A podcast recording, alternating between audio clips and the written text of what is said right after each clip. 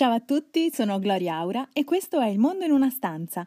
Oggi abbiamo un ospite speciale, un vero viaggiatore. Lui è Filippo Tenti, figlio di Beppe Tenti, ideatore di Overland, il programma in onda su Rai 1.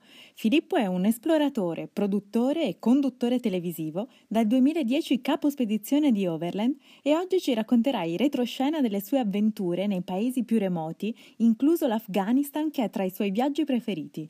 Eccoci qua! Ciao, ciao Filippo. Ciao. che Ciao, bel look, ciao. molto londinese. Beh, diciamo che è la, è la barba da quarantena, o la barba da visto dove sto andando, anzi. Vabbè, ma ormai la quarantena è finita, qui bisogna dare adesso nuova, Sì. nuova vita, nuova aria, nuova... No, no, no, sono finito la quarantena, sono andato dal barbiere per la prima volta nella mia vita. Ho detto, oh, una, una una volta voglio andare dal barbiere, mi ha fatto questa cosa qua. Grande, Magari me la tengo. no, ti sta molto bene, ti dona, quindi Grazie. approvato. Filippo, da dove sei collegato? Da Milano, da Milano, sì. Sono bloccato Milano. ancora un- per poco qua, spero, per poco. Infatti, per un viaggiatore come te deve essere stato... Come com'è stata la quarantena? Beh, a dire la verità è stata abbastanza bah, tranquilla perché ho la fortuna di, di essermi appena trasferito in una casa con un piccolo terrazzino, quindi ho passato due mesi a, a fare il terrazzo praticamente. Dai, quindi è stata anche un'occasione è- insomma, sì. per fermarti un attimo, rilassarti Sì, un po' esatto, esatto. C'è stato eh, un piccolo pro- problema di mia madre, che purtroppo si è presa il virus, è stato un po' male, però diciamo che tolto quello la quarantena poteva andare bene, dai. Dai, dai. Però insomma tua mamma mi, mi dicevi che adesso sta, sta bene, è uscita. Sì, sì, sì, sì, sì, ma lunedì, eh, quindi insomma, finalmente, Dai, finalmente questa è ritornata una a casa. bellissima notizia. Ho passato E- due giorni a cucinare per lei praticamente. Beh, beh, è giusto coccolarla, è giusto anche questo. Ehm, io appunto stavo raccontando ai nostri follower, per chi non ti conosce, che eh, tu sei figlio del leggendario Beppe, Denti, tuo papà, che ha creato appunto il programma Overland, quindi sei un figlio sì. d'arte. Beh, adesso dic- diciamo che ho fatto fin da piccolo il lavoro, lavori minorile, sfruttamento minorile sotto i camion nel deserto, a sgonfiare gomme, portare cavalletti, eccetera. Per carità, non mi lamento, eh, assolutamente. Però insomma, la sono guadagnata anche la, la No, ma infatti no- non è una passeggiata viaggiare per lavoro, poi quando si tratta di viaggi come quelli che fate voi, sicuramente insomma non è il viaggio relax. No, no, no, no, eh.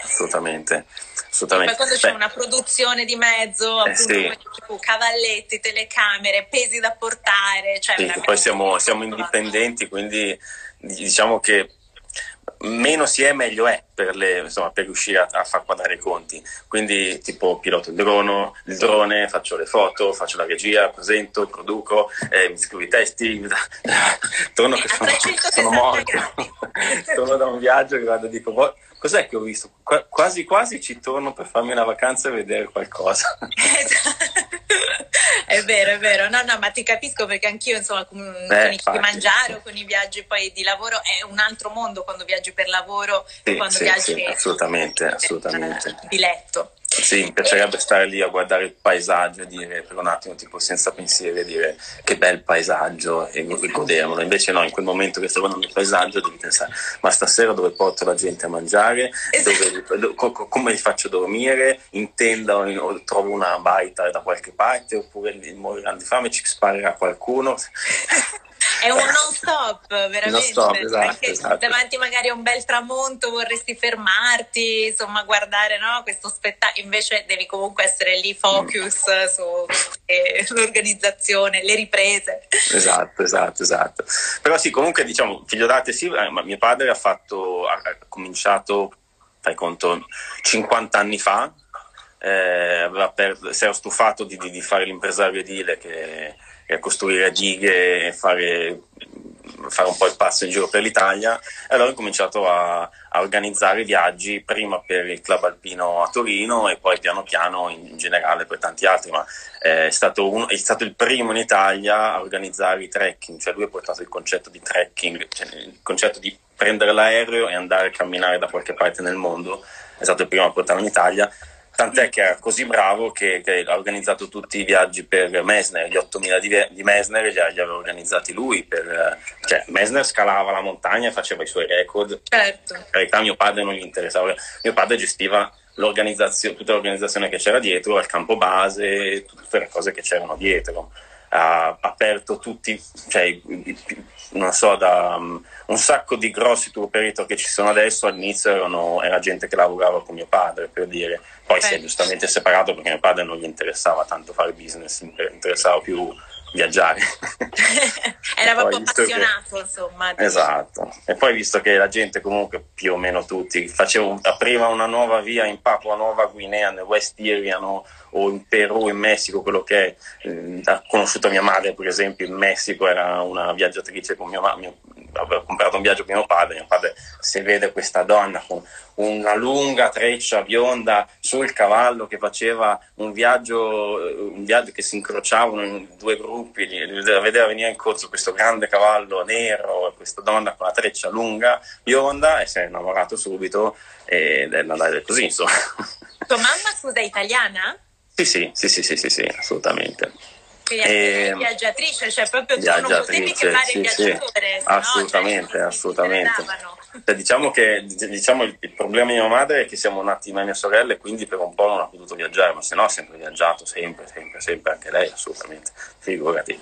Ehm, e, e, poi visto che...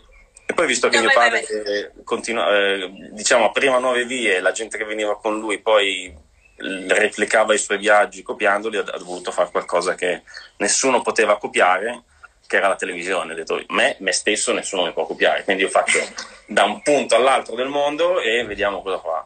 Poi dieci anni dopo aver fatto il primo viaggio, per, no, inizialmente aveva fatto, avevo, i, per Giuliano Montaldo, il famoso regista, ha fatto la, eh, il Marco Polo televisivo, che è un, un bellissimo, eh, vabbè, una bellissima serie di, di non mi ricordo se era gli anni 70 o qualcosa del genere, eh, fine anni 70.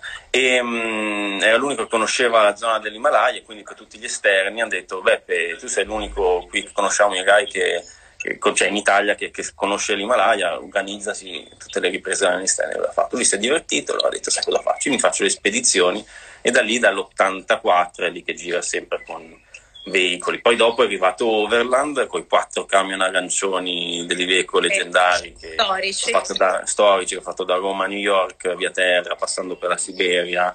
Tra l'altro si era sciolto il ghiaccio, non poteva passare, allora è riuscito a si può dire corrompere un militare russo che quasi faceva scatenare la terza guerra mondiale. Mamma mia, io... perché è atterrato.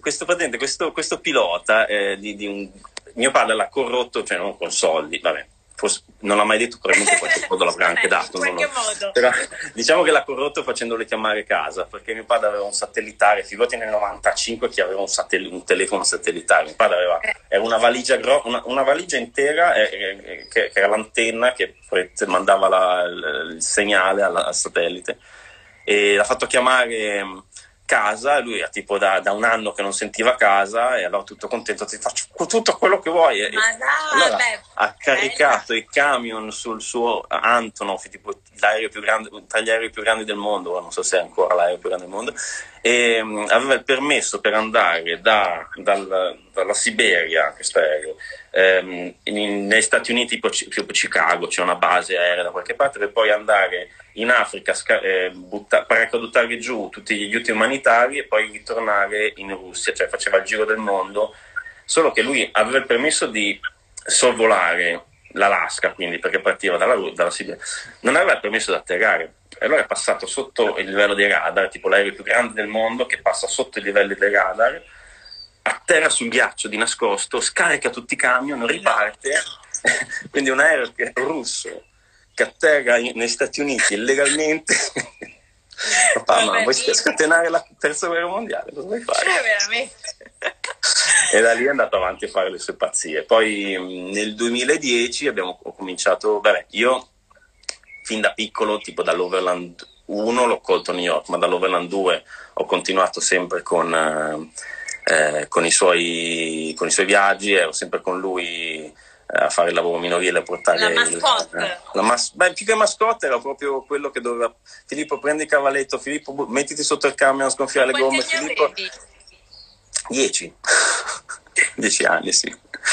E da lì ho sempre viaggiato con mio padre finché dopo la gavetta più lunga del mondo, quindi che è durata quindi, insomma, fino al 2010, quindi è durata 95-15 anni di gavetta, eh, ho preso in mano le redini, mio padre diciamo tu, su per giù è andato in pensione perché è una persona che non andrà mai in pensione, ma, ma, ma mai, ma, mai, mai.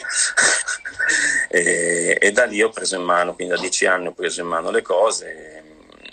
E quindi senti, cose, hai preso l'eredità insomma, che ti ha lasciato tuo sì. papà. Ma io ero curiosa esatto. di capire eh, quali sono i tuoi primi ricordi appunto dei, dei viaggi, so, i, i primi viaggi che, che, ti ricordi da bambino e come anche li ricordi? Ma i primi viaggi, vabbè, i primi viaggi, vabbè, il, primi, primi, primi viaggi erano tipo, avevo quattro anni, mio padre, sempre per la televisione, eh, mi, mi, cioè, mi ha messo sulle sue spalle e ha fatto una trasmissione che si chiamava qualcosa tipo una famiglia a piedi in Italia, qualcosa del genere. Era, era negli, negli anni, fine anni 80 e quindi si parla di, di secoli fa.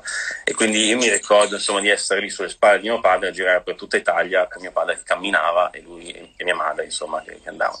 Però i primi viaggi di Overland, eh, beh mi ricordo be- bellissimo, vabbè gli Stati Uniti era il primo viaggio lungo con Overland ma primo viaggio proprio poi era dopo, che poi siamo continuati in Messico, in Guatemala, in Honduras, El Salvador.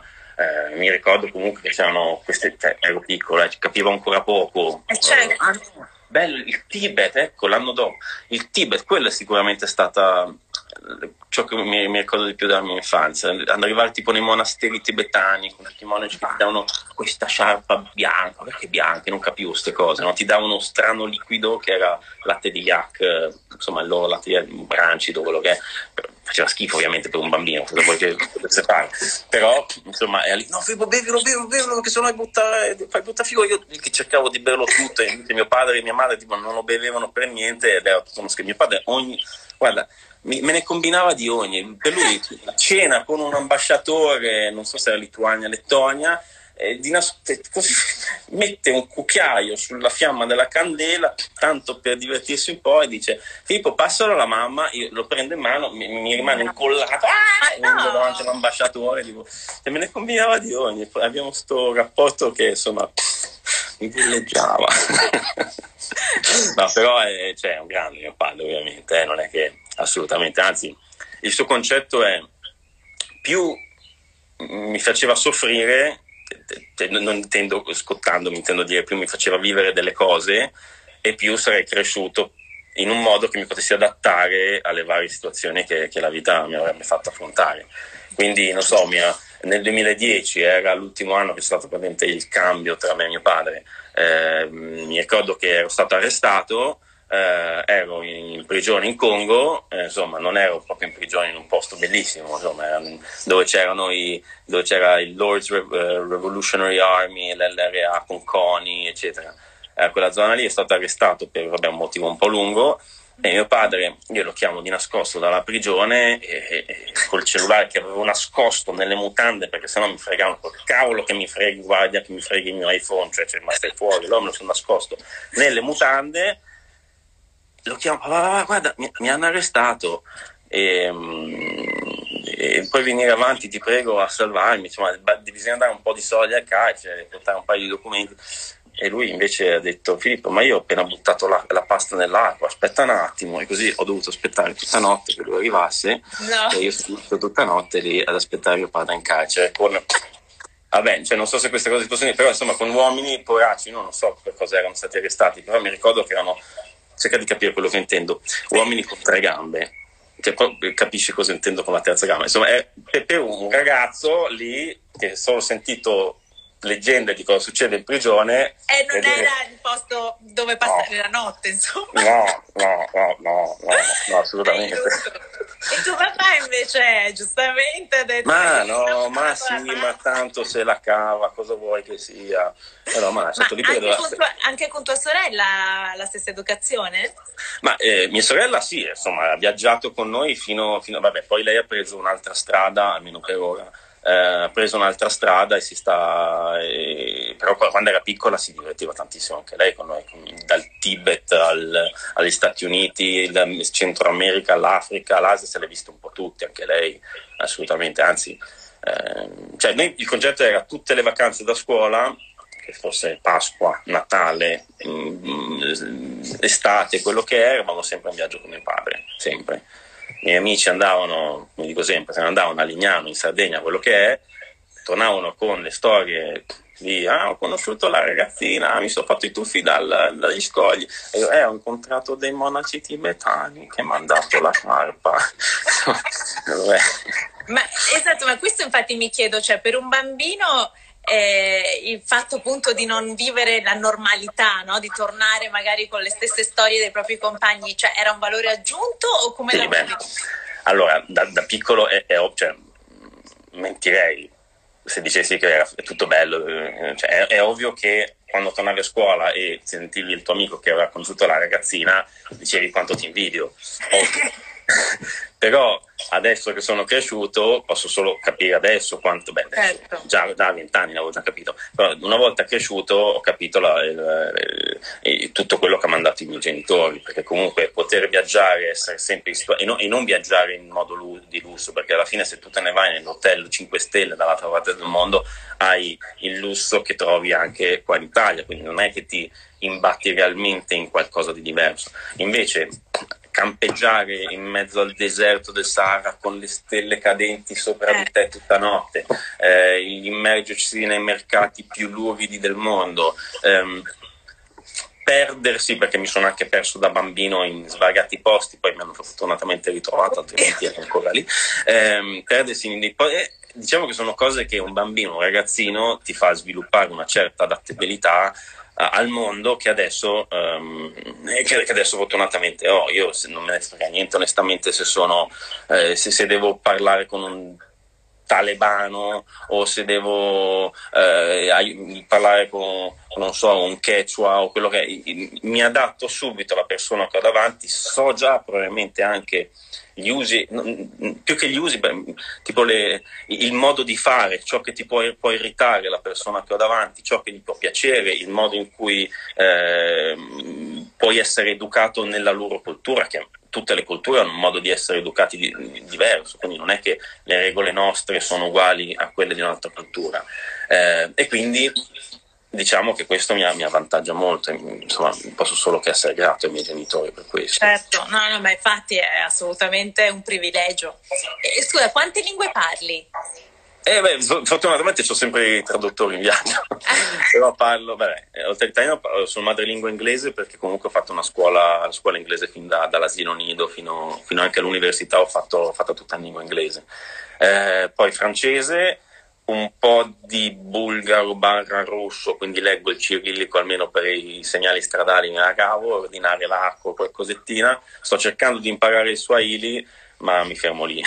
Wow, ogni, nazione però, ogni, nazione però, cioè, visto che ci rimango per magari un mese, due mesi in alcune nazioni,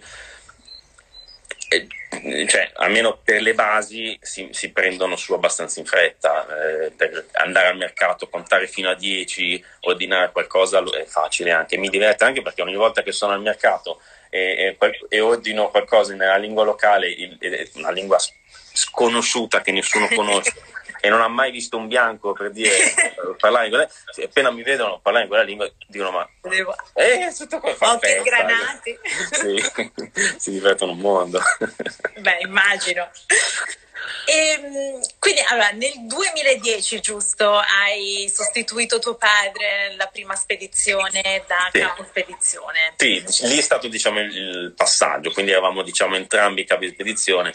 Mio padre però giustamente aveva l'anzianità di servizio e quindi eh, prendeva più decisioni di me. Eh, tolto la fine che lui se n'è andato, ho lasciato tutto in mano mia e, e diciamo è andato proprio tutto a finire malissimo. Ma vabbè. Infatti volevo chiederti com'è stata la prima esperienza insomma, da capo spedizione e anche dove eri.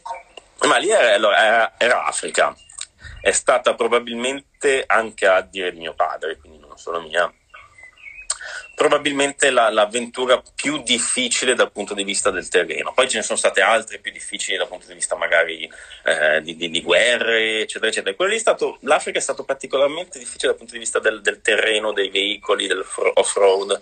E, e quindi, cioè, di, di, gli arresti, sono, siamo stati sequestrati dai ribelli in, co, in Costa d'Avorio, eh, che poi abbiamo pagato il riscatto da 100.000, 100.000 dollari, in una notte abbiamo contrattato fino a 500 dollari. No. Voglio anche la ricevuta. E allora, questi omoni col mitra che vanno in una stazione di servizio fregano una ricevuta bianca e poi ci compilano e ci fanno la, 500 euro per dichiarare i soldi. Vabbè, che, no, cioè, dichiarare poi, se in Italia non è che dichiaro 500 euro di, di, di, riscatto. E poi in Congo, come avevo detto, però poi il, tutti i pezzi di off-road sono stati tremendi, cioè c'è stato un punto in cui noi in spedizione con noi c'erano vigili del fuoco e c'erano eh, carabinieri, eh, quindi gente abbastanza di un certo tipo, tosta. di un certo tosta. Eh, fai conto che eh, è arrivata un certo come posso dire? È, è, stata così tosta che a un certo punto molti molti di queste persone hanno mm, voluto andare via, sono voluti andare via, mettiamola così, in elicottero, eh, lasciando ehm, diciamo, il compito più gravoso di tirare fuori i veicoli dal fango dopo un mese che eravamo proprio ma veramente con il fango fino a qua che io avevo perso i, le mie scarpe nelle sabbie mobili, quindi ero pure a piedi nudi e poi siamo stati salvati da una tribù di, sur, di, di Surma, quelle con le donne con il piatto nel labbro e ci hanno visto arrivare ed erano lì tipo, hanno detto ma questi sono dei morti di fame, dai diamogli un po' una mano, cosa che magari noi da italiani diciamo doniamogli dei, dei vestiti a sti qua e loro invece salvano noi, cioè questa assurdità.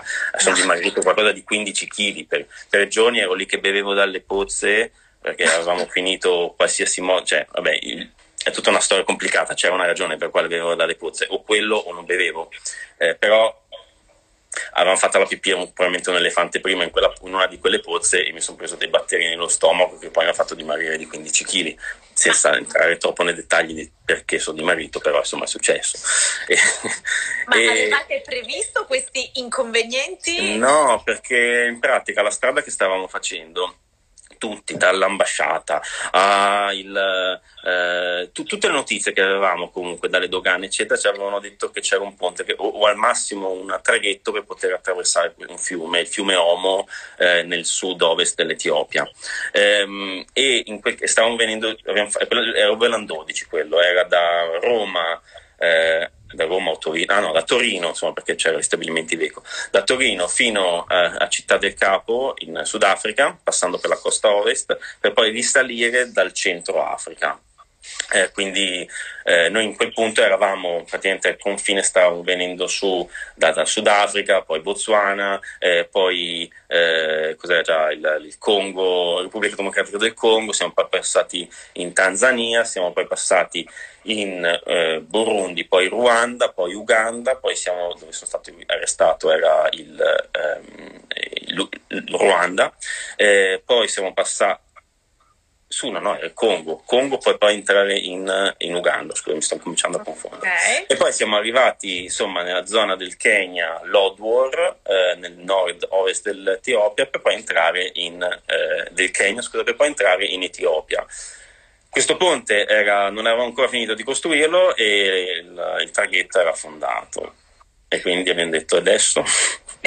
allora, allora, per non tornare indietro e fare qualcosa tipo 20 giorni di viaggio per riuscire a circondare tutto un lago, eh, allora abbiamo detto, abbiamo chiesto informazioni ai locali e ci hanno detto se voi continuate dritti per questa pista sterrata, più o meno tra un, 4 giorni dovreste arrivare e su una strada che stanno costruendo, ci sono dei lavori che stanno costruendo, che stanno venendo giù e, e poi da lì continuate sull'asfalto fino alla capitale, Addis Abeba.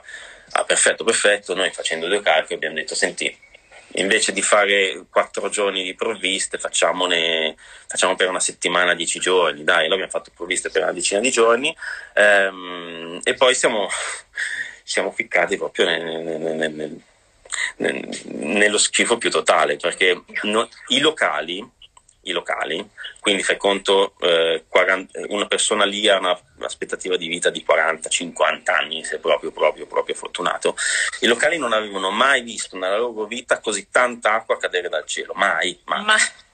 E noi ce la siamo beccata tutta quanta in pieno, tutta e hai voglia di tirare su i veicoli dal fango, tirarli fuori con vericelli, poi un veicolo che si, uno dei due più dei musoni più famosi, insomma, che si è rotto eh, e quindi doveva, doveva, andare al traino tutto il tempo, ma non poteva essere trainato, quindi facevamo eh, 20 metri col veicolo davanti e poi tiravo, tiravo io il vericello nel fango. No fino al veicolo e tiravo avanti il veicolo dietro rotto col vericello, poi, poi 20 metri, 30 metri quello doveva essere e poi di nuovo il vericello e si andava avanti così. Poi quando sprofondava nel fango lì a spalare, guarda, Mamma mia! È stata dura, è stata molto dura, finché a un certo punto non si sono più mossi. No, perché soprattutto vabbè, ci sono delle foto che bellissime dove ci sono i, i veicoli, quelli piccoli 4x4, che andavano nel, a cercare la strada e, pass- e, creavano proprio la strada perché non esisteva più a un certo punto. C'erano delle, delle erbe alte, magari due metri, due metri, sei più o meno, più alto di una persona e, e non c'era più una traccia da seguire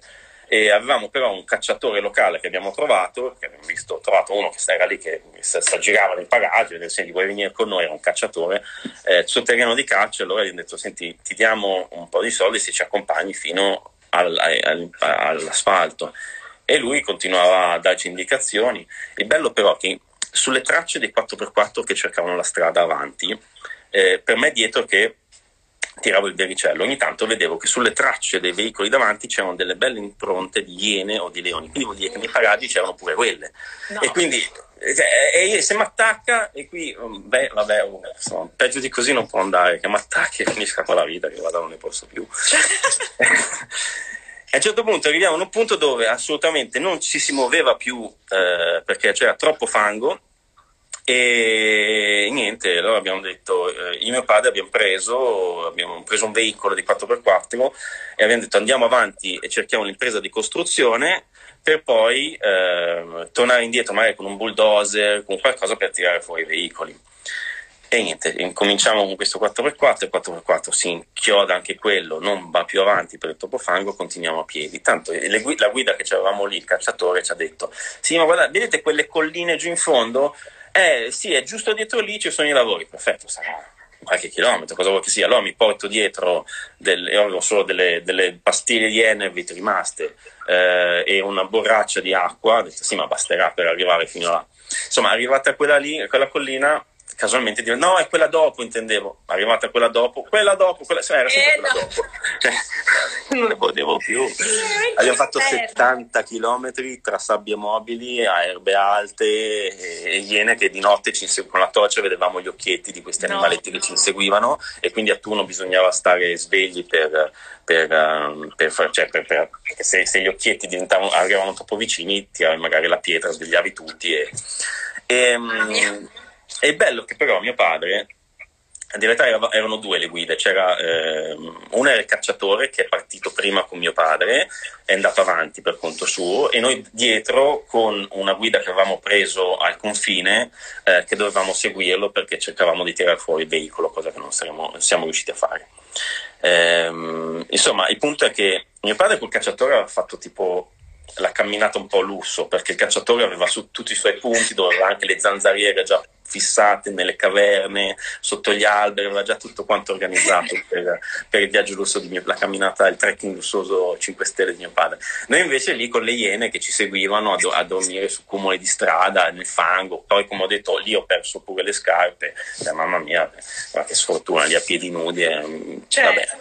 No, vabbè. E, alla fine siamo arrivati a un villaggio di questi Surmaki, eh, eh, nella zona di Surmaki Bish, eh, comunque il popolo Surma, e le, le tribù Surma, quelle col piatto, e, ehm, e, e, vabbè, ci hanno visto arrivare e subito hanno detto questi qui sono dei morti di fame, hanno mandato il loro cacciatore fuori a cacciare qualcosa per sfamarci, hanno trovato un kudu che è una specie di piccolo antilope, ce l'hanno macellato in 448 davanti, no. eh, poveretta, però vabbè, oh, avevo fame e non mangiavo da giorni. Dopo quello esatto che hai patito, cioè e, e, niente, comunque poi siamo. Il punto è che però mio padre non c'era e io ero spaventatissimo. Ho detto, mo mi ha morto pure mio padre perché non... era imposs... lì era proprio un punto obbligato, un passaggio obbligato. e se non era già arrivato, che era partito prima di noi, insomma siamo rimasti lì un, un giorno, mio padre è arrivato il giorno dopo, per fortuna è arrivato il giorno dopo, semplicemente perché lui se ne andava nelle grotte a dormire con, con il suo cacciatore. Mamma mia, stavo di aver perso. Comunque, eh, mandiamo invece il cacciatore per ripagarlo di, questa, de, de, delle colline che diventavano sempre di più, eh, diciamo, senti, ho, ho, capito, noi da qui non ci spostiamo, stiamo a dormire qua nelle, nelle, nelle capanne di, questi, di, questa popolazione, erano delle capanne semplicissime, con, eh, non so, di, di diam- erano rotonde, eh, di diametro sarà stato non più di due metri, il fuoco nel centro, tutte di legno e il tetto eh, comunque un po' di sterpaglia. E, e il problema è che dormivamo, bellissimo comunque la sera, però dormivamo um, in queste capanne e c'era, la, secondo me, in ogni capanna c'era l'equivalente del, di, di, tutte le zanzare che ci sono nella pianura padana erano lì dentro, cioè c'era una quantità di zanzare che non hai idea, era, era spaventoso. E in più la moglie del capovillaggio che, che, dormiva a fianco a me e ogni tre secondi sputava, non so, sputava in aria, vedevo queste cose che mi volavano addosso oltre le zanzare era pure malata di, di, malaria e quindi zanzare, malaria, tizia che, che, che, sputa e il fuoco a fianco che attira ancora più zanzare, non ne potevo più. Meno male che avevo ancora una pastiglia di malagone, meno male, eh, che l'ho presa e la, una persona che era con me, un certo Cesare Giraudo, un grande pilota eh, di, di Trabacar, eccetera, eh, però lui non si fidava del Malagone, no, no, no, no, io mi prendo solo il Lariam, eh, vabbè, non che uno è meglio dell'altro, non è pubblicità, mm-hmm. questo è semplicemente che il, i ceppi sono diversi, magari okay. uno funziona meglio per un ceppo, comunque lui si è preso la malaria fortunatamente e io no. Ehm, per, eh, no, per fortuna sua, per fortuna eh. mia, mi spiace per ah, Comunque alla fine prendiamo il cacciatore in avanscoperta e diciamo corre fino alla stazione dei, ai, ai, lavori in corso e, e viene indietro con un bulldozer, con qualcosa e abbiamo dato il, il, il, biglietto da visita, di, insomma il nostro biglietto da visita, abbiamo scritto dietro un messaggio d'aiuto, tipo come fosse tipo una, un messaggio in una bottiglia nell'oceano, no? tipo, tipo, siamo disperati, aiutaci. E insomma il cacciatore si fa gli altri 70 km, perché sai la collina, la distanza di una collina per loro evidentemente sono 140 km, non so, mi piace di capire che cos'è. E niente, lui arriva alla stazione lì di, di, di, all'impresa edile e, e, loro tornano indietro e ho una bellissima foto di io sul pick up eh, con il cacciatore che ce l'ha fatto e finalmente pensiamo sì, ce l'abbiamo fatta, vittoria, ce l'abbiamo fatta. Insomma, il fatto sta che siamo rimasti lì una settimana e anche i bulldozer in quel fango non ce la facevano. E quindi e quindi vabbè, mh, mm, alla fine dopo, per farla breve siamo ritornati a piedi indietro portandoci sulle spalle viveri, eh, acqua e tutto. E arrivati alla spedizione abbiamo trovato che tu, me, tre quarti delle persone erano andate via con un elicottero che era arrivato a portare delle scorte ed era rimasta mia madre, eh, un, un, il medico eh, il cameraman, eh, poi è rimasto eh, un, membro, un fotografo bagaro, eh, membro della, della, cooperazione italiana allo sviluppo, eh, che però è cioè, un, un, una persona, cioè, eravamo tutti abbastanza easy, non è che eravamo più mhm. il macho camacho della spedizione. però eh, ce l'abbiamo fatta. Ah no, tra l'altro un altro particolare, se ne erano andati via tutti quelli che avevano la patente di guida dei camion. Ah, Quindi attraversare le frontiere senza patente di guida dei camion è stato divertente. Beh, tranquillizzami, dimmi che questa è stata la più dura spedizione. Dal punto di vista del fango sì, e poi da lì mio padre è andato via eh, mio padre è andato via, vado a prendere un bicchiere d'acqua che c'è proprio sempre. Eh, mio padre dopo questa esperienza insomma da Disabeba se n'è andato via lasciandomi il ritorno fino in Italia che è stato più devastante ancora perché ogni giorno, ogni giorno c'era qualcosa di sempre di più. Cioè, vabbè, ehm, eh, poi è finita anche abbastanza male purtroppo. Mamma mia. Il, diciamo che tipo non so, solo l'uscita da Disabeba solo per l'uscita da Disabeba è successo che eh, il, il, team, l'assistenza tecnica dell'Iveco ad Isabeba che ci aveva riparato tutti i veicoli si era dimenticata di legare bene la, la ruota di scorta del camion dietro dell'ultimo camion e quindi noi all'uscita da Disabeba non ce ne siamo accorti, ma a quanto pare una ruota di un camion che è un po' più grande di una ruota della macchina, un po', po tanto più pesante, è caduta giù, ha sfondato prima un taxi e poi un auto della polizia. Insomma, hanno rincorso tipo 90-100 km dopo, siamo stati, siamo stati c'è, c'è uno sbarramento da, da, da attenderci eh, di gente abbastanza inferocita. E quello era solo l'inizio, era solo l'inizio, poi guarda, è stato se- ogni giorno era più difficile, guarda, è stato proprio un, un inizio di, da capo spedizione coi fiocchi. e, e, poi cioè, alla seconda spedizione ci hai pensato un attimo oppure hai detto no, no, io vado? Ma la, la, la spedizione dopo mi sono cacciato nella, nella, guerra diciamo tra Azerbaijan e Armenia. Eh, poi, poi l'Overland 15 siamo andati a, un, a cercare gli uiguri ne, nell'ovest della Cina, quella popolazione che diciamo che non è proprio ben voluta dai cinesi e i cinesi mi volevano arrestare anche lì. Eh, poi nel 16 ah, c'erano gli indios che mi hanno accerchiato con eh, archi e frecce perché pensavano fossi un, un, chiama, un, un cacciatore di, cioè un cercatore d'oro del governo che voleva espropriarli. Eh, poi nel 17 mi hanno, ah sì, il Myanmar nella zona di, delle miniere mi hanno, mi hanno sparato, cioè, cioè, eravamo nella zona dove c'era un, gente con, con, le macchine crivellate di colpi perché c'erano dei tafferugli. Eh, nel 18, vabbè, lì l'Afghanistan, ah, più ne metta, lì guarda, c'è successo di tutto e di più. Guarda, potrei andare avanti un'ora a parlare dell'Afghanistan delle, e, delle, e de, delle, avventure che ci sono successe lì con la televisione. Eh, poi il 19 India, vabbè dai, lì è andato tutto sommato abbastanza bene. Ho provato a fare qualcosa di esa- di, di, di, andare in posti un pochettino strani al confine tra India e Pakistan, ma vabbè, niente di che avevo comunque permessi. E il 20 West Africa con la cooperazione italiana allo sviluppo, fare una cosa, un, tutto un progetto per le migrazioni. E, e lì, vabbè, insomma, mm, anche lì in Nigeria tra, tra Nigeria, Boko Haram, eh, veicoli che si rompono nel fango, anche lì è stato bello divertente. No, no, diciamo che è, stato, è stata proprio una serie. Oh, cioè, se non mi caccio nei guai, evidentemente sono contento. Eh, ma infatti forse è stato il training di tuo padre, cioè, qual, qual, è stata l'eredità che ti ha lasciato lui a livello proprio di uh, problem solving? Bella domanda perché alcune cose, allora, cioè io e mio padre non siamo esattamente uguali. Um, affrontiamo la vita, diciamo, vabbè, aspetta, prima di tutto eh, un una differenza colossale tra me e mio padre, ma questa è solo una questione generazionale, forse avesse la mia età eh, sarebbe più bravo di me probabilmente da questo punto di vista, però lui non è molto ferrato con la tecnologia, quindi Immaginavo. si stupisce ancora quando riesco tipo in viaggio a prenotare un hotel su booking.com, cosa ci vuole. Però si stupido come hai fatto? O col GPS tipo arriviamo a trovare la strada per l'hotel senza chiedere a un taxista come hai fatto Filippo? Eh, col GPS. Ah.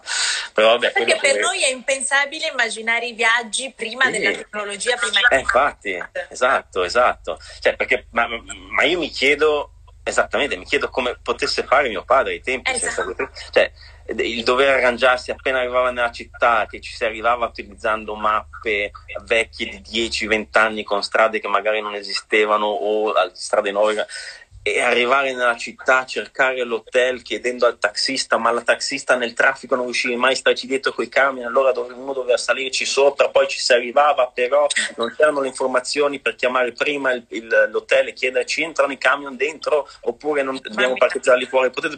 e allora lì è grande mio padre, cioè, adesso con la tecnologia è mille volte più facile, più semplice, certo. poi avere tutto quanto, tutti, tutto nel cellulare in una cosa così piccola eh, cioè, è favoloso. Eh, mio padre, eh. Però diciamo che per eh, riguardo alla tua domanda, eh, le cose che mi hanno passato sicuramente invece sono il sapere, proprio il, il, il capire chi c'hai davanti e, e, e, e riuscire a, a, a convincerlo. Um, in genere non è che sono abbastanza riservato e, e, chiuso, eccetera, però quando sono in viaggio, per forza di cose, devo, devo tirare fuori meglio di me. E mio padre e quindi copio quel, come, come, mio padre. Mio padre invece è un oratore allucinante, lui ti, ti, ti, gli metti davanti una massa di mille persone, è capace di farla ridere per ore e ore e ore e ore. Eh, e quindi questo concetto applicalo alle dogane, alle dogane anche quelle più difficili, se non, se non sei un po', un po', giocherellone, un po' scherzoso e, e, e non fai un po', un po il, diciamo, il, il turista come, si può, non, come posso dire, il, il, il, turista un po' ignorante, diciamo, perché oh, io, noi sappiamo le cose, però se fingi di non saperle ti lasciano, ti, ti, ti lasciano passare molti errori, diciamo, no? Ehm, se fosse queste cose meglio non dirle in pubblico. no, però è manuale di sopravvivenza, insomma. Certo, esatto, esatto, esatto. Sì. Poi comunque, comunque è anche abbastanza, cioè è proprio divertente anche in, in queste situazioni avere cioè, per prendere come esempio mio padre, che era una delle persone più divertenti sulla faccia della terra, e, e, e applicarlo eh, diciamo, in, in, situazioni così serie come può essere, come dicevo prima, l'ambasciatore, sì, non mi metterei a fare uno scherzo del genere, però comunque tipo le frontiere, eccetera, dove uno magari arriva lì tutto nervoso, chissà se mi lasceranno, ma sì, ma figurati se non mi lasci, non riesci a qualche modo ce la facciamo, nessuno ci crede mai, poi magari se proprio proprio alzi anche un po' la voce, se proprio eh, capisci che vogliono fregarti, allora lì alzi la voce, ma fino a quel momento scherzi e in genere la gente eh, è veramente ben, ben, cioè tu sei veramente ben voluto se arrivi con un atteggiamento così positivo e così, così scherzoso. Poi magari gli, off- gli offri anche un, so, una maglietta pacchetto di caffè che è il nostro ecco. sponsor o ci, ci dà quintalati di caffè noi lo usiamo come merce di scambio e, e, e fai tutto ovviamente più, più, o meno insomma se qualcuno ce l'ha con te magari Vabbè, in qualche modo, insomma, se sei qui a raccontarcelo da casa tua vuol dire che sì, sì, sì. sempre la soluzione.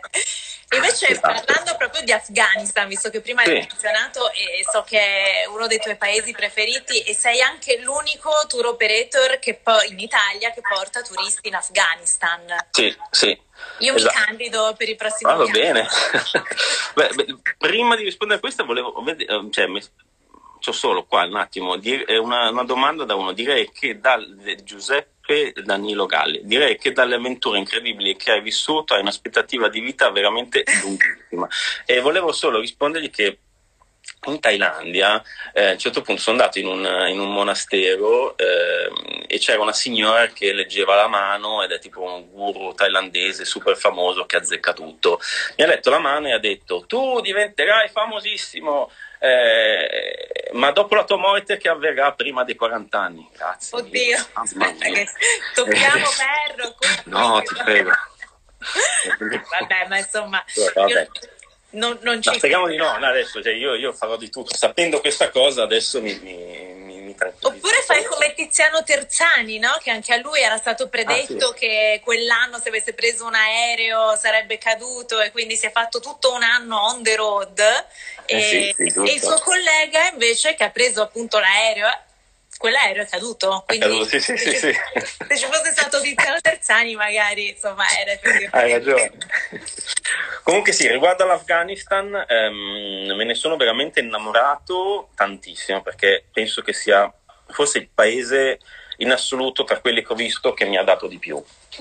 Poi ci sono tanti altri paesi che mi piacciono, tipo la Bolivia per, per i paesaggi, eh, il Botswana per gli animali, il Myanmar per l'affetto delle persone, però l'Afghanistan è un po' quello che probabilmente mi ha, mi ha rapito di più. Eh, allora, prima, di tu, prima, di tutto, tu quando vai in Afghanistan hai, eh, hai un'aspettativa veramente bassissima, cioè tu dici io vado lì, ma benché vada crepo eh, ma cioè, invece tu esci di lì, prima di tutto che comunque sei, ehm, capisci che tutte le aspettative, tutto quello che leggi sui giornali è sbagliato. Poi è vero che ci sono ancora bombardamenti, attacchi, eccetera, però capi, capirai anche che l'Afghanistan è grande come, cioè è gigantesco come, come, come nazione. Se capita una bomba da una parte, ci sono comunque delle aree che invece sono molto sicure. Sì. Ehm, e quindi è possibile viaggiare in queste zone perché fortunatamente le popolazioni locali e anche un po' i militari, ma direi più grazie alle popolazioni locali di, que- di svariate zone, ehm, riescono a mantenere la sicurezza. E io ho viaggiato principalmente in queste, poi con Overland ehm, magari mi sono anche spinto in alcune altre zone, però quando accompagno dei gruppi li accompagno sempre comunque in delle zone che, che, che ho, non è si ha mai la certezza, anche se cammini per strada, non hai la certezza di non eh. essere tutta la macchina, ovviamente. Però eh. comunque nei limiti di, di, aver fatto tutto il possibile, perché comunque tra le, organizz- le persone che conosco sul posto eh, e tutta l'esperienza che mi sono fatto, ho una certa sicurezza eh, di riuscire comunque a fare un bellissimo viaggio in totale sicurezza. Eh, detto ciò, però, il, l'Afghanistan comunque ti rapisce proprio perché perché per la popolazione e secondo me per i paesaggi è quello che trovi lì ehm, che ti sorprende. Cioè, ehm, per esempio, popolazione ehm, è una delle, secondo me, delle popolazioni più ospitali che abbia mai visto in vita mia. Eh, noi abbiamo i comandamenti, anche loro hanno dei comandamenti, uno dei quali è eh, il fatto di, di, di il valore dell'ospitalità. Se tu vedi una persona in pericolo, un viaggiatore che ha bisogno di un tetto perché fa freddo fuori, tu, tu eh, eh, afgano, che poi vabbè, dire afgano è, è dire è un, è un, po' generico perché ci sono una marea di, di popolazioni, c'è il Tagiko, c'è il, il Pashtun, c'è l'Uzbeko, eh, ce ne sono una marea, eh, però comunque tutti hanno in comune il fatto che devono essere molto ospitali. Eh, questo perché anticamente l'Afghanistan era una, eh, un, una un crocevia di strade, cioè non è che eh, la gente si è stabilita in Afghanistan perché c'era un terreno fertile o perché c'era un, uh, un, un porto, un, il mare che potevano costruire un porto o per qualche ragione eh, logistica. logistica. più normale. No, lì invece era perché eh, c'erano le caravaniere che andavano da, magari da oriente a occidente sulla via della seta e quindi è normale che un posto con, con queste caratteristiche pu- deve diventare un posto ospitale, altrimenti il commercio si bloccava. Passare in queste montagne fredde, gelate dell'Hindu Kush che eh, facevano, figurati quante morti avevano fatto nel, nella storia, eh, e invece avere dei punti eh, di, di ristoro lungo queste vie dove c'erano dei villaggi con degli anziani che ti ospitavano in casa propria pur di farti stare al sicuro è una cosa meravigliosa. E tuttora succede questo, tuttora perché per esempio mi è capitato con l'ultimo viaggio che ho fatto in ottobre con eh, un gruppo di, di, di, di, viaggiatori che sono venuti con me eh, e mi è, mi è, stato bellissimo camminare in un villaggio a un certo punto un signore anziano ci ha preso proprio per mano, ci ha portato quasi a forza in casa sua e ha cominciato, cioè, gente molto povera, non contadini, eh. Eh, però questo qui è il capovillaggio diceva io ho piacere a parlare un attimo con voi, ho cominciato a offrirci il tè, ha mandato la figlia al negozietto, l'unico negozietto del villaggio poverissimo eh, a comprare l'ultima torta probabilmente che era rimasta nel negozietto per offrircela. E poi ha portato il, lo yogurt fatto dalla capra da lui, fatto con latte della capra da lui la mattina. E poi ha portato, insomma ci ha riempito di qualcosa, ma solo per, cioè. per, gentilezza, non voleva assolutamente nulla in cambio, anzi addirittura alla fine eh, per riuscire a dargli dei soldi, per, perché, cioè dei soldi, una specie di mancia, diciamo, qualcosa, eh, l'abbiamo fatto attraverso le, le, signore del nostro gruppo che hanno dato una piccola una mancetta, diciamo, alla, alla moglie. Eh, per eh, comprare un forno, se ricordo bene, qualcosa del genere. Cioè, proprio l'abbiamo fatto tipo sì. come gentilezza in quel modo, no? Però non volevano assolutamente niente da noi, loro erano eh, così, proprio, proprio, perché avevano così piacere di parlare con noi ed è stato un momento incredibile perché abbiamo avuto la possibilità di, di, di, di porre una quantità di domande sulla vita proprio di un, un afgano locale di, di, quella zona era vicino a Mazari Sharif nel nord del paese, tra le quasi quasi andando verso le gole. È stato veramente un momento magico, ma un po' tutto, ecco, tutti sono così, sono, hanno così pochi turisti, cioè non hanno turisti, cioè, pochi, no, non ne hanno di turisti. Ehm, e quindi vedere un occidentale per loro è una cosa bellissima e fanno le foto con te, vogliono, vogliono assolutamente farsi fare la foto da te, mentre ci sono molti posti nella terra ormai dove il turista ormai è, ce ne sono fin troppi e la foto te la fanno, guarda in Marocco, Marrakesh per dire, vai nel souk, se tu fai una foto generica di tutto il SUC, c'è il negozietto MIC nella foto che si vede tanto così che viene e ti chiede i soldi. Sì. Eh, dai, su, io, cioè, no. no. Infatti, Invece lì c'è una, eh, c'è una voglia comunque di anche di confrontarsi con il scambio, di confrontarsi col mondo, che sono, hanno il passaporto peggiore della terra, lui, loro, loro non possono uscire dall'Afghanistan, cioè, al massimo possono andare in Pakistan o fuggire un po' in, in Iran eh, e fa, beh, poi possono fare, possono, magari riescono a diventare dei rifugiati, però in generale loro non è che possono uscire per turismo. Quindi solo il fatto di avere un occidentale davanti e, e potergli chiedere... Eh, ma, ma guarda, per esempio, una cosa che dico sempre è, eh, a un certo punto, nel, vabbè, andando dal nord del paese a, a Kabul, da Mazar-i Sharif a Kabul, eh, tutti un po' dall'ambasciata, eccetera, non fermatevi per nessun motivo al, al mondo perché è pericolosissima quella strada, se vi fermate... Eh, ehm, vabbè, vabbè, d'accordo, d'accordo. Ovviamente proprio nei 20 km più, più pericolosi di tutto il tragitto su questa strada, cosa succede? Buchiamo cioè fuoriamo la Roma, cioè, ma dai, ma la legge di Murphy proprio applicata. no, veramente. Cioè... Eh, allora, allora, ci fermiamo un attimo, cos'è? vai avanti con le gomme a terra, eh, ci fermiamo un attimo, cambiamo la gomma e la, cerchiamo di ripararla velocemente e, e vabbè, qui eh, eh, siamo stati proprio circondati da una quantità di gente che inizialmente ci ha messo un po' ansia perché abbiamo detto: Ma questi qui, boh, tutte le storie. Che... Eravamo anche appena entrati, era la prima volta che eravamo lì in Afghanistan. Eh, poi, figurati, con, quando accompagno i clienti, va, giriamo in aereo da un punto all'altro, non facciamo le strade, che le strade effettivamente potrebbero anche essere pericolose.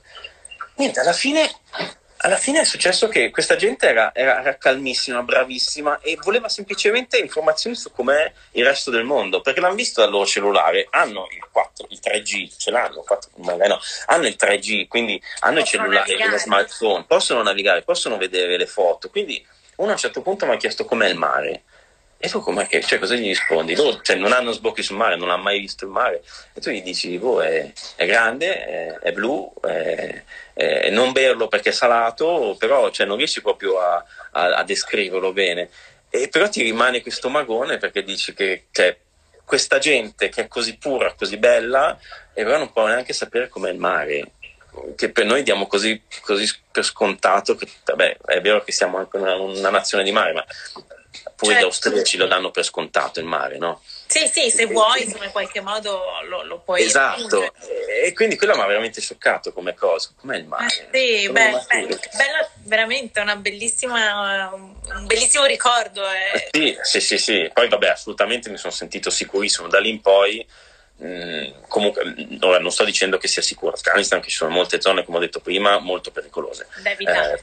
Eh, da evitare. Però le zone che comunque sono sicure, tipo la zona di Bamiyan, dove ci sono i Buddha di Bamiyan distrutti dai talebani, ma comunque tutta la zona è piena di, di, di, di siti archeologici spettacolari e vicino a un, un'ora di, macchina arrivi ai laghi di Bamiyan, anche quello, un, guarda, un paesaggio magnifico dei, dei laghi ehm, a 3000 metri di quota con lo sfondo dell'Hindu Kush e sono eh, sei laghi ehm, ognuno eh, from, eh, chiuso da una diga eh, naturale in travertino eh, ed, ed è, cioè, sono di un blu così intenso perché sono a 3000 metri, sono piatti e c'è il riflesso del, del, del cielo che è così limpido è, è magnifico, è proprio un paesaggio, è il primo parco naturale dell'Afghanistan guarda, davvero è un sito UNESCO e tutto quanto. Penso che i talebani avevano pure provato a, a distruggere questi laghi con, con, la dinamite dopo aver distrutto i laghi di Bamiyan, i Buddha di, di Bamiyan. Eh, non ci sono riusciti perché evidentemente eh, la natura è più forte di loro, però, però no, è, è magnifico l'Afghanistan. Io mi sono veramente innamorato per un, varie ragioni. Poi hai anche la possibilità comunque di, di, di, di andare in un posto poco conosciuto che ha ancora un po' di mistero e che quindi poi puoi essere o a dire tra i primi a esplorarlo no? Perché comunque negli anni 70 c'erano sì. i Hippie Trails ed era famosissima come me- negli anni 60 era famosissima come, come, meta. Però da allora non c'è più andato praticamente nessuno quindi hai, hai, la possibilità di riscoprire un posto invece di andare in posti eh, rovinati un po' dal turismo o, o comunque in qualche modo eh, modificati qui è ancora tutto genuino e quella è una cosa che mi piace tantissimo. L'unico turismo che ho visto vero è quello locale, magari ai laghi di Bamiyan che ho detto prima, probabilmente mm, sì, ci vanno i, i, i, locali, quelli di Kabul ci vanno magari per, per le feste, però basta, tutto lì. E quanto dura un viaggio che organizzi appunto in Afghanistan? Allora, in Afghanistan quello classico organizza 10 giorni. Eh, in genere, cioè, l'ho, ho progettato, ho programmato di, eh, di farlo due volte all'anno, uno in primavera inizio primavera e uno in tipo ottobre.